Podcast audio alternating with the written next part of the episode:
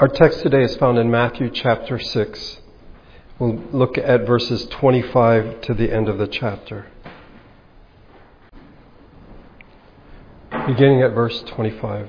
Therefore I tell you, do not worry about your life, what you will eat or drink, or about your body, what you will wear. Is not life more important than food, and the body more important than clothes? Look at the birds of the air. They do not sow or reap or store away in barns, and yet your heavenly Father feeds them. Are you not much more valuable than they? Who of you by worrying can add a single hour to his life, or a single cubit to his height? And why do you worry about clothes? See how the lilies of the field grow? They do not labor or spin. Yet I tell you that not even Solomon in all his splendor was dressed like one of these. If this is how God clothes the grass of the field, which is here today and tomorrow is thrown into the fire, will he not much more clothe you, O you of little faith? So do not worry, saying, what shall we eat, or what shall we drink, or what shall we wear?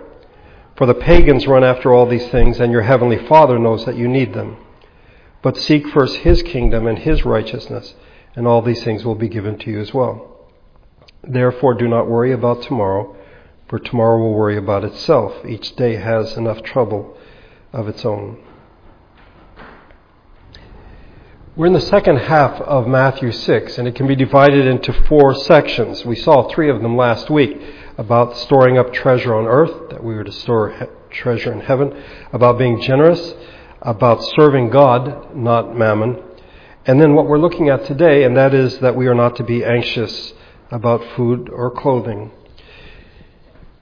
In each of these first three sections, Jesus presents us with two alternatives, two treasures, either treasure on earth or treasure in heaven, two bodily conditions, that is, light or darkness, two masters, God or mammon, three, two preoccupations, which we'll look at today, and that is our bodies or the kingdom of heaven.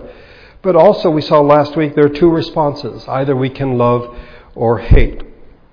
And as I mentioned last week, I think we might flinch or cringe or recoil at the notion of it's either love or hate. We would prefer this gray area of like, of like, and maybe if you want a negative, dislike. But when you have love and hate, it seems so black and white. Um, but Jesus tells us we have to choose. Either our focus will be here on earth or in heaven. Either we will serve God or we will serve mammon, and either we will love God or we will hate God. You can't like God, if you wish. It's either we love him or we hate him. In verse nineteen, and just to review a bit from last week, we see a warning against the wrong way. We are not to store up treasure here on earth because there are at least three enemies. Moth, that is nature, it just will eat it away. Rust, which is time and history, just wear it away. And then thieves, human beings, who will steal what you have either while you're alive or after you're gone. A sensible person realizes that things don't last, and therefore that can't be our focus. So in verse number twenty, he tells us the right way. And the right way is not to get rid of desires. I mentioned last week, some people think, if I don't care about anything, if I don't love anything, then I won't care if I lose it, and that's the way to go. And not at all. Jesus understands he made us. He made us with ambition and with desire. There is something that we put our lives into. But what we need to know is that there is something of ultimate value. There's something of temporal value, temporary value, and something of ultimate value. So Jesus doesn't get rid of desire. He elevates it. He tells us if you wish to be ambitious, to be passionate, to be zealous, but within the proper framework. And so verse number twenty-one we saw last week was the key to this section. The things that are important, our treasure, are the things, that's where our lives will be. Where our treasure is, that's where our hearts will be. Our goals, our treasures determine our actions. And the question is, whom do I seek to please? Again, this is the question, will we serve God or will we serve someone else? And then we looked at verses twenty-two and twenty-three, and this is one of the reasons for the review, because twenty-two and twenty-three actually don't seem to fit into the passage. Um, And we, I think, take it in a different way than what Jesus intends it. He says the light, the eye is the lamp of the body. If your eyes are good, your whole body will be full of light. And so, you know, we, the, the eyes are the windows to the soul. So if you have good eyesight, you know, if you don't have to wear glasses, but even if you wear glasses, that helps your eyesight, then you, in fact, will be able to see things very clearly. But this, in fact, is not what Jesus is talking about. He isn't speaking scientifically. He's not speaking poetically, if you wish. He is speaking in the language of the Old Testament. And if you look in the Old Testament, whenever it describes somebody and their eyesight, or in terms of their eyes, it isn't talking about twenty twenty eyesight. But it's rather talking oftentimes about their emotional or their spiritual state.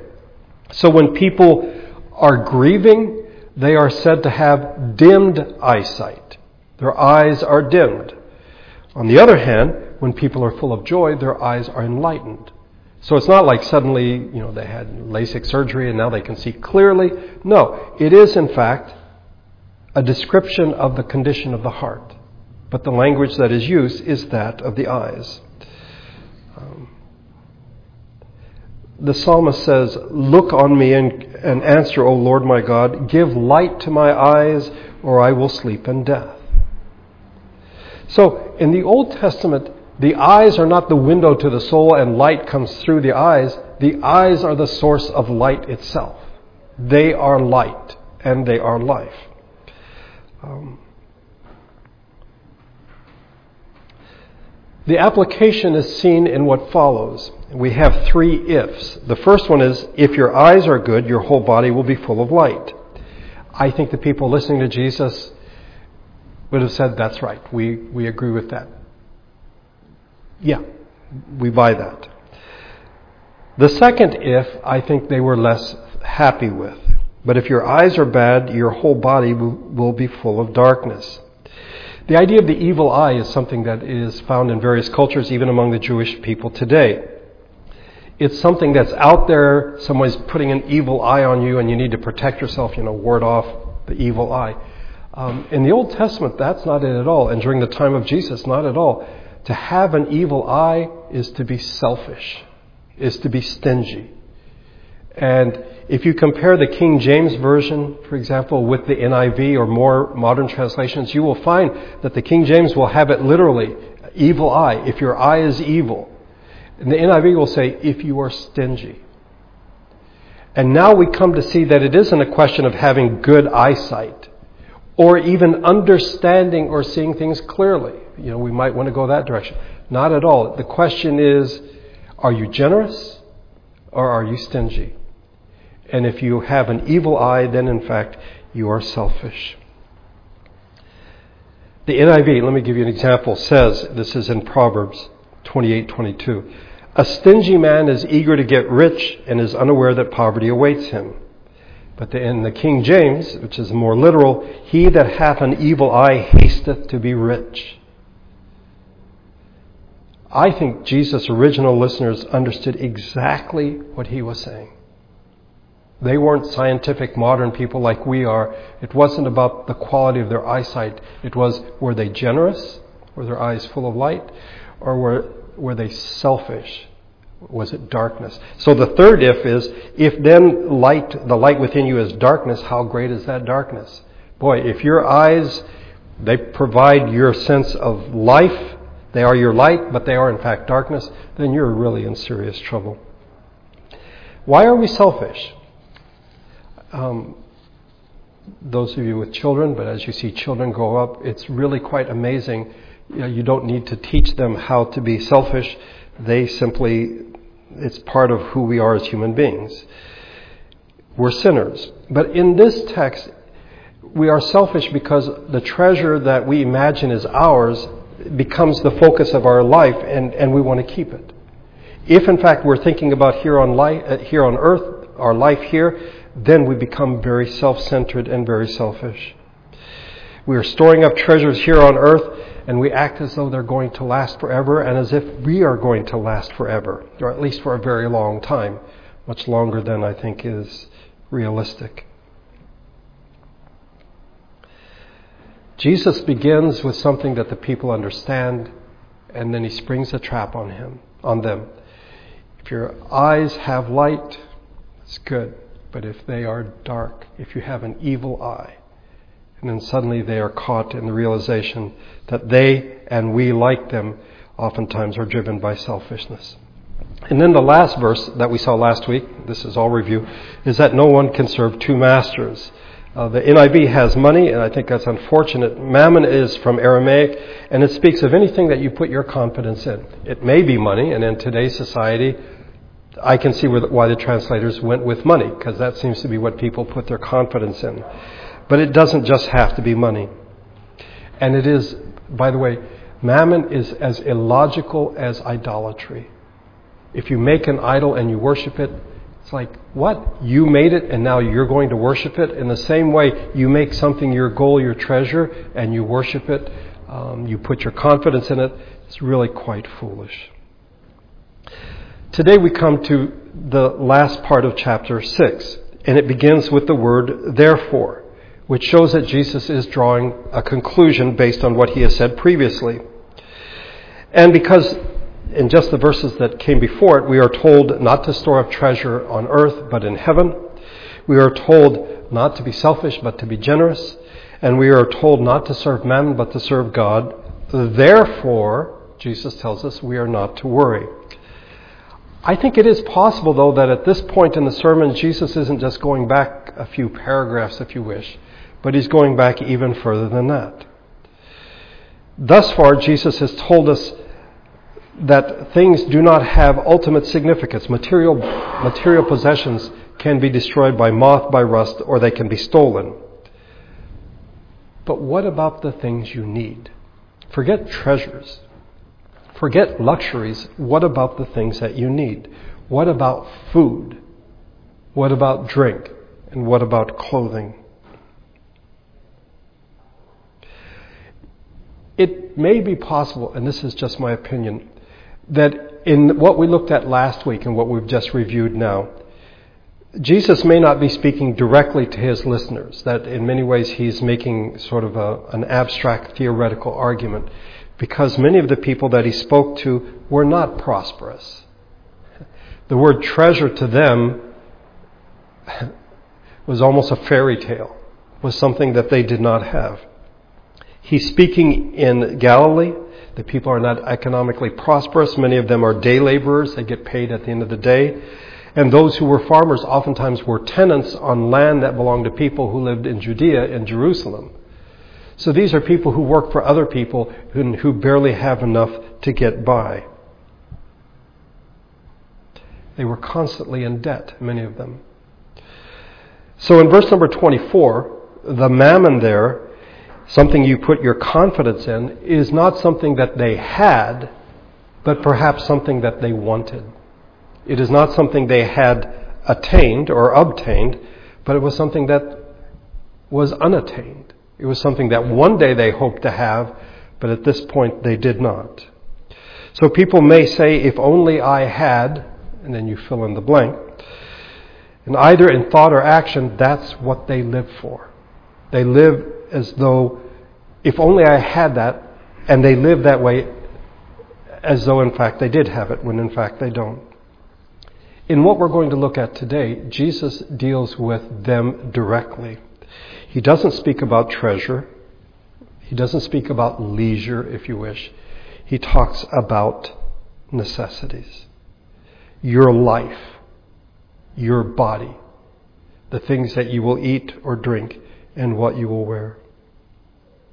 Just as earthly possessions or treasures can be idols, which force God out of the picture, um, so can necessities.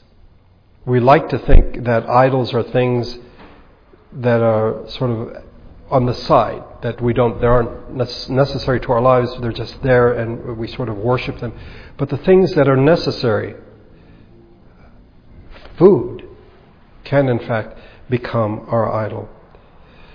Rabbi Hillel, who lived before the time of Jesus, said the fewer possessions, or the more possessions, the more the care. But I think we could also argue the fewer possessions, the more the care. I think if you're rich or if you're poor or in between, anxiety is always nearby. Being anxious is always there. It is, I think, the natural human tendency to worry and to worry about possessions. We might say it is a natural human tendency not to trust God. By the way, the fact that rich people are anxious should be proof to us that getting money or possessions is not the rid- the way to get rid of anxiety. Someone who's written a two-volume commentary on Matthew that I found really, really helpful. His name was Frederick Dale Bruner. Um, he was a missionary in the Philippines for twelve years. I didn't know that when I first started using his work. But he was a missionary for twelve years, and he writes, "As a missionary in the Philippines, I was convinced that this is a text that cannot be preached to the poor," what we're looking at today. "It is cruel to tell the poor not to be anxious about getting enough to eat or wear. And I've often thought that this text should not be preached in the well-to-do West either, for it will only confirm the comfortable bourgeois prejudice. It is true, we who live in the West are affluent. We have more, I think, than we realize. We have medical technology, we have transportation, and so many things. It may be because of indebtedness that we may not think of ourselves of as affluent, but we are." So the question is, if this text is not appropriate for poor people, and if this text is not appropriate for affluent people, who is it for? Well, I think it in fact is appropriate for both those who are poor and those who are affluent. We may not worry about whether or not we're going to have enough to eat and drink or clothes to wear. I think our worries with regard to food oftentimes is not whether or not we will have food to eat, but what kind of food will we eat and where will we eat? Will we prepare it ourselves, or will we get it as takeout, or will we have it delivered? And then you have all the various kinds, and let's take Thai food for an example. There are different Thai places and different recipes that they do, and so the decision for most of us is not, do we have enough to eat tonight? It's like, what are we going to eat? Where are we going to go? And is it going to be delivered to us? And with regard to clothes, I don't think we worry. We don't have one suit of clothing or two. So it depends on the occasion, and we want to match and make sure that things match when we wear them. And if it's cold enough, you know, if it's cold that we have enough warm clothing on, is our clothing clean?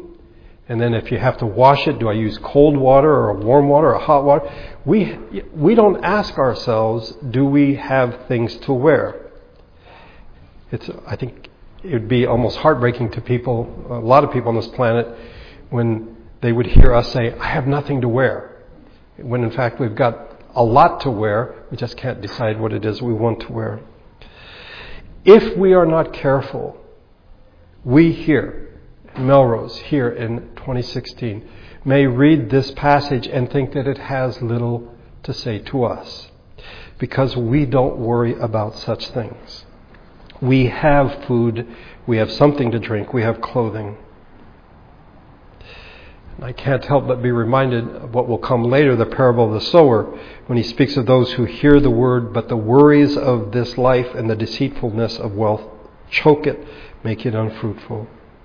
One writer put it this way, such people have been deceived either by the sheer number of their concerns or by the lure of wealth into locating their hopes and aspirations in the wrong places, that is, in the temporal and passing rather than in eternal and lasting. Our hope is in our food, in our drink, in our clothing. We don't worry about these things. We don't look to God for these things. We've got it covered. Thank you very much. Living at this point in history where we do geographically, economically, socially, we face temptations, peculiar temptations, I think very different from Jesus' original listeners, because of technology, because of the belief or the assumption that all human problems have human solutions. That's part of the myth of technology. Um, we believe that we can solve any problem. So, do we not have enough to eat? Let's grow more food. Do we not have enough clean water? Let's get a purification system going. Do we need clothing? Then let's make some more, produce more clothing. And there is, I think, an unspoken belief that in fact we can engineer a solution to any problem. It gives us a false view of reality. This is exemplified, by the way, this is some years ago, in the Whole Earth Catalog, the first one. It wrote, now that we know we are God's, we might as well get good at it.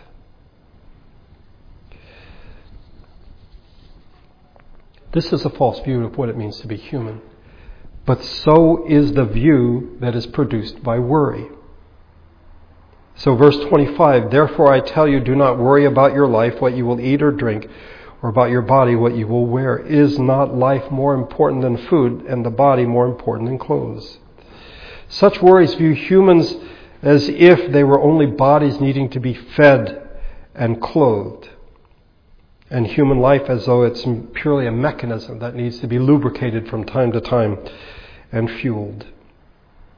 We need to ask ourselves, is physical well-being a worthy project? Is this the reason that we live our lives? Isn't there anything more to life than just keeping well, being fed and being clothed? Søren Kierkegaard, who lived in the nineteenth century, noted that secular society tempts us to focus a great deal of our time and energy on matters that are merely accidental to our true selves, and to neglect what is, in fact, essential to ourselves and our characters. We spend our time on what we are going to eat, what we're going to wear, rather than who we are as those made in the image of God.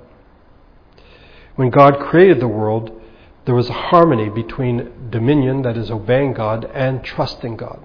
It wasn't like, we've got this covered, we can do it, dominion. But we, Adam and Eve trusted God, and they were also obedient to God. Well, that, that those days are long gone. We live in a fallen world, and now we either seek to dominate or we become overly dependent. And these things give us meaning, and they give us a sense of security. I'm... I don't know if I should say I'm a believer, but there is such a thing as comfort food, isn't there? Something that just sort of brings a certain comfort. Uh, but can it in fact become a source of overdependence? It is this that Jesus calls us away from. Storing up treasure, being selfish, serving Mammon, or worrying about life. One is domination, I am going to save as much as I can. And the other is worrying, am I going to have enough to eat? As the children of God, we are to trust God and we are to be obedient. How does Jesus call us away from worrying? If it's a natural condition, how do we break the cycle? How do we stop worrying? Well, Jesus, in fact, does call us away from this, and he does so in several ways. First of all, he gives us a negative command. Three times in this passage, we read the words, do not worry. If you're taking notes, it's in verse twenty-five, thirty-one, and thirty-four. Um, and you'll notice that he commands us, do not worry. The second thing he does is he appeals to creation. He speaks of birds and lilies and grass. And it, this isn't, I think, a mere analogy, but an affinity. We are part of creation as well. And he points, Jesus points to the natural order of things. Look at creation. Jesus is not the first to do this, by the way. In the book of Job, Job, in answering one of his comforters, said, but ask the birds and they will teach you, or the, the animals and they will teach you, or the birds of the air and they will tell you, or speak to the earth and it will teach you, or let the fish of the sea inform you. Theologically, referred, we refer to this as natural revelation. God has revealed himself in his creation, in the beauty of all that he has done. But there's a problem. We don't always read the message the way that it is intended. We f- we fail to recognize what God is telling us through the birds and earth and the sky and the animals and all the things that surround us in creation. So it has to be explained to us. And Jesus doesn't just say, look at the birds, look at the lilies, and then go on. He, in fact, has to explain it to us because we don't get it without the explanation. It's not a question of intelligence, it's a question of the, the darkness of our own hearts and our understanding. He explains that the Heavenly Father feeds the birds and that the Heavenly Father clothes the lilies, the grass of the field. Now, this is something we find throughout Scripture, the idea of grass and flowers as being very temporary. All men are like grass, we are told, and all their glory is like the flowers of the field. The grass withers and the flowers fall because the breath of the Lord blows on them. Surely the people are grass. The grass withers and the flowers fall, but the word of the Lord stands forever. It's from Isaiah forty. From Psalm one oh three, as for man, his days are like grass. He flourishes like a flower of the field. The wind blows over it and it is gone, and its place remembers it no more. But Jesus uses this example, if you wish, this analogy, in a different way. He doesn't speak of, you know, grass is really temporary. Flowers fade really quickly. It's not the point that he's trying to make. Yes, grass and flowers are fragile. They're so temporary. Yet God lavishes his care on these things that are here today and gone tomorrow. It's really quite remarkable. See, it's one thing to say about flowers, well, you know what, next week this is, you know, this is going to be in the compost bin. You know, this, this isn't going to last. That is true. But Jesus says, imagine that which is going to be in the compost bin next week. God has lavished his care on this. That Solomon, in all his glory, did not look as beautiful and was not clothed the way that these flowers are, as temporary as they are. And if that's what God does for flowers, what do you think he's going to do for you? You who are made in his image. Thirdly, Jesus appeals to common sense. And this we know, but we don't know. We don't remember. And that is, who of you by worrying can add a single hour to his life or a single cubit to his height? Um, the context has to do with food and clothing. So do you imagine, um, and... Uh, Don't misunderstand me. We are to eat in a healthy manner, okay? But somehow we think if I do this, I'm going to live almost forever. I remember someone saying years ago, reading a cookbook written by a Christian, interestingly enough, and she she spoke. She, you know, she commented to her husband, "This author writes as though you're going to live forever. That if you eat healthily, if you do what you're supposed to do, you're never going to die." Well, no. We all know better than that. We know that if you worry, you in fact cannot add a moment to your life. But do we though? I mean, let's be honest. Don't you sometimes think, you know, if I don't worry about it, it it'll happen. But if I worry, then it won't happen. So it's better to worry than to not worry. Um, common sense says actually that that's not right. The fourth thing that Jesus does is he gives us a positive command and a promise. Verse thirty-three. Which I think is the key to this passage. But seek first his kingdom and his righteousness, and all these things will be given to you as well. We are called to be different in the Sermon on the Mount. Thus, this, this verse begins with the word but, to indicate a contrast with the pagans. The pagans run after all these things, but we, in fact, are to be quite different. What are we to do? We are to seek first his kingdom and his righteousness. This part of chapter six had the Lord's Prayer. Your kingdom come, your will be done. So the kingdom coming is when we obey God. God is is king. The vast majority of people do not acknowledge him as king. He's still king, whether people acknowledge that or not. But when we do, we are saying, your kingdom come. Some have con- defined the kingdom of God as God's here and now rule. He's the one who sets our priorities. And in that priority list, if you wish, the life that we have is more than food and drink, and our bodies are more than clothes. There's more to life than those things, because there's actually more to life than that. There is that which comes after death. So we are to seek to obey God and to have his rule change our priorities, so that we don't worry about things, we don't worry about necessities. God will take care of us. And yet we we do not believe. Intellectually we might say, yes, that's true, but I think in our hearts oftentimes we do not. That's why there is a therefore at the beginning of this passage. We must choose the true treasure, if you wish, the true light and the true God. Then Jesus tells us, do not worry. There is a basic principle or theme that runs through this entire passage, and actually it goes through from chapter five to the end of chapter seven. It's so obvious, I think, that we may miss it. And in fact, you may have missed it in reading. And what is it? It is this: God is our Father.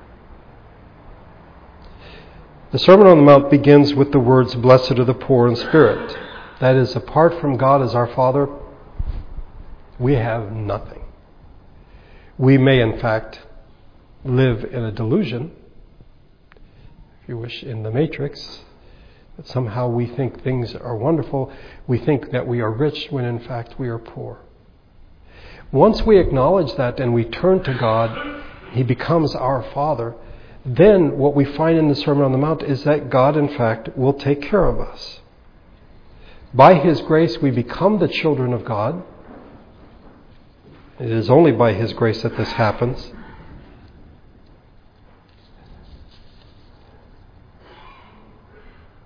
And then we find out that we are called to be His children. And we're to be like Him. If you look at the end of chapter five, it ends with the words that we are to be like our Father in heaven. And in chapter six, we are told what our Father is like. He's someone who sees what we do in secret, but He rewards us. You know, you don't have to put on a big show. God sees what you do. He is to be our audience. He sees all that we do. He knows what we need. He provides all that we need. Give us this day our daily bread. So why should we worry? Twice in our passage today, Jesus refers to the Heavenly Father. First of all, in verse twenty-six, if you'll look at it, look at the birds of the air. They do not sow or reap or store away in barns, and yet your Heavenly Father feeds them. You'll notice He doesn't say their Heavenly Father, but your Heavenly Father, because He is our Father. When we put our faith in the Lord Jesus, we become the children of God. God is the Creator. He sustains all things. But the birds cannot call God Father. Only we can. And then in verse number thirty-two, for the pagans run after all these things, and your Heavenly Father knows that you need them. Again, it is not their Heavenly Father. If in fact God was their Father, they would not run after these things. They would trust Him. But because they don't trust Him, because He's not their Father, they run after all these things. But God is our Father. And He loves us. He cares for us. He knows what we need. Jesus does not tell us that we are not to earn our living. He doesn't tell us that we are exempt for caring for others. We are not to have an evil eye. We are to be generous. And He doesn't tell us, by the way, that we are exempt from experiencing trouble. What it does teach us is that our Heavenly Father knows what we need, and He will give us what we need. Therefore, we are not to worry. We are not to worry. Paul wrote to the Philippians some decades after Jesus, do not be anxious about anything, but in everything by prayer and petition with thanksgiving present your requests to God. But don't worry. God, in fact, is your Father. He cares for you and He knows what you need. Do not be anxious about anything. Easier said than done. It's only by the grace of God that I think we can trust Him as we should. Let's pray together.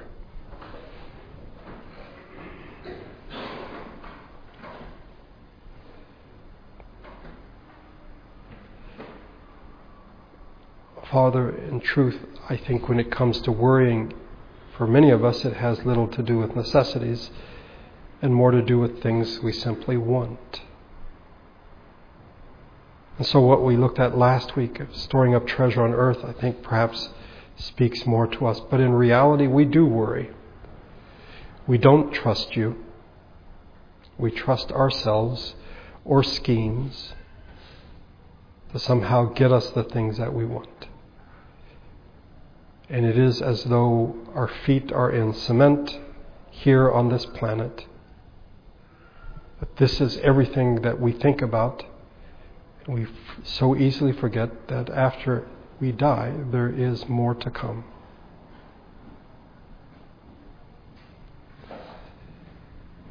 Because you do not always respond as we want, like a giant vending machine, sometimes we no longer trust you. Or the reality is oftentimes we know that we cannot come to you with requests because the requests are frankly invalid. They're all about us. When we look at your creation and we see the beautiful flowers that last such a short time and yet you care for them, may we be reminded of your care for us. When we look at the birds and see that they are fed, may we remember your care for us. May we put our priorities in the right order. May we seek your kingdom, that is, for you to be the Lord of our lives. And may we be people who trust you and who obey you. On this day, we are reminded of your care for us, for those that are celebrating birthdays. How gracious you are to each one of us. Thank you for bringing us together today to worship you. May your Spirit and your grace go with us as we leave this place. I pray in Jesus' name. Amen.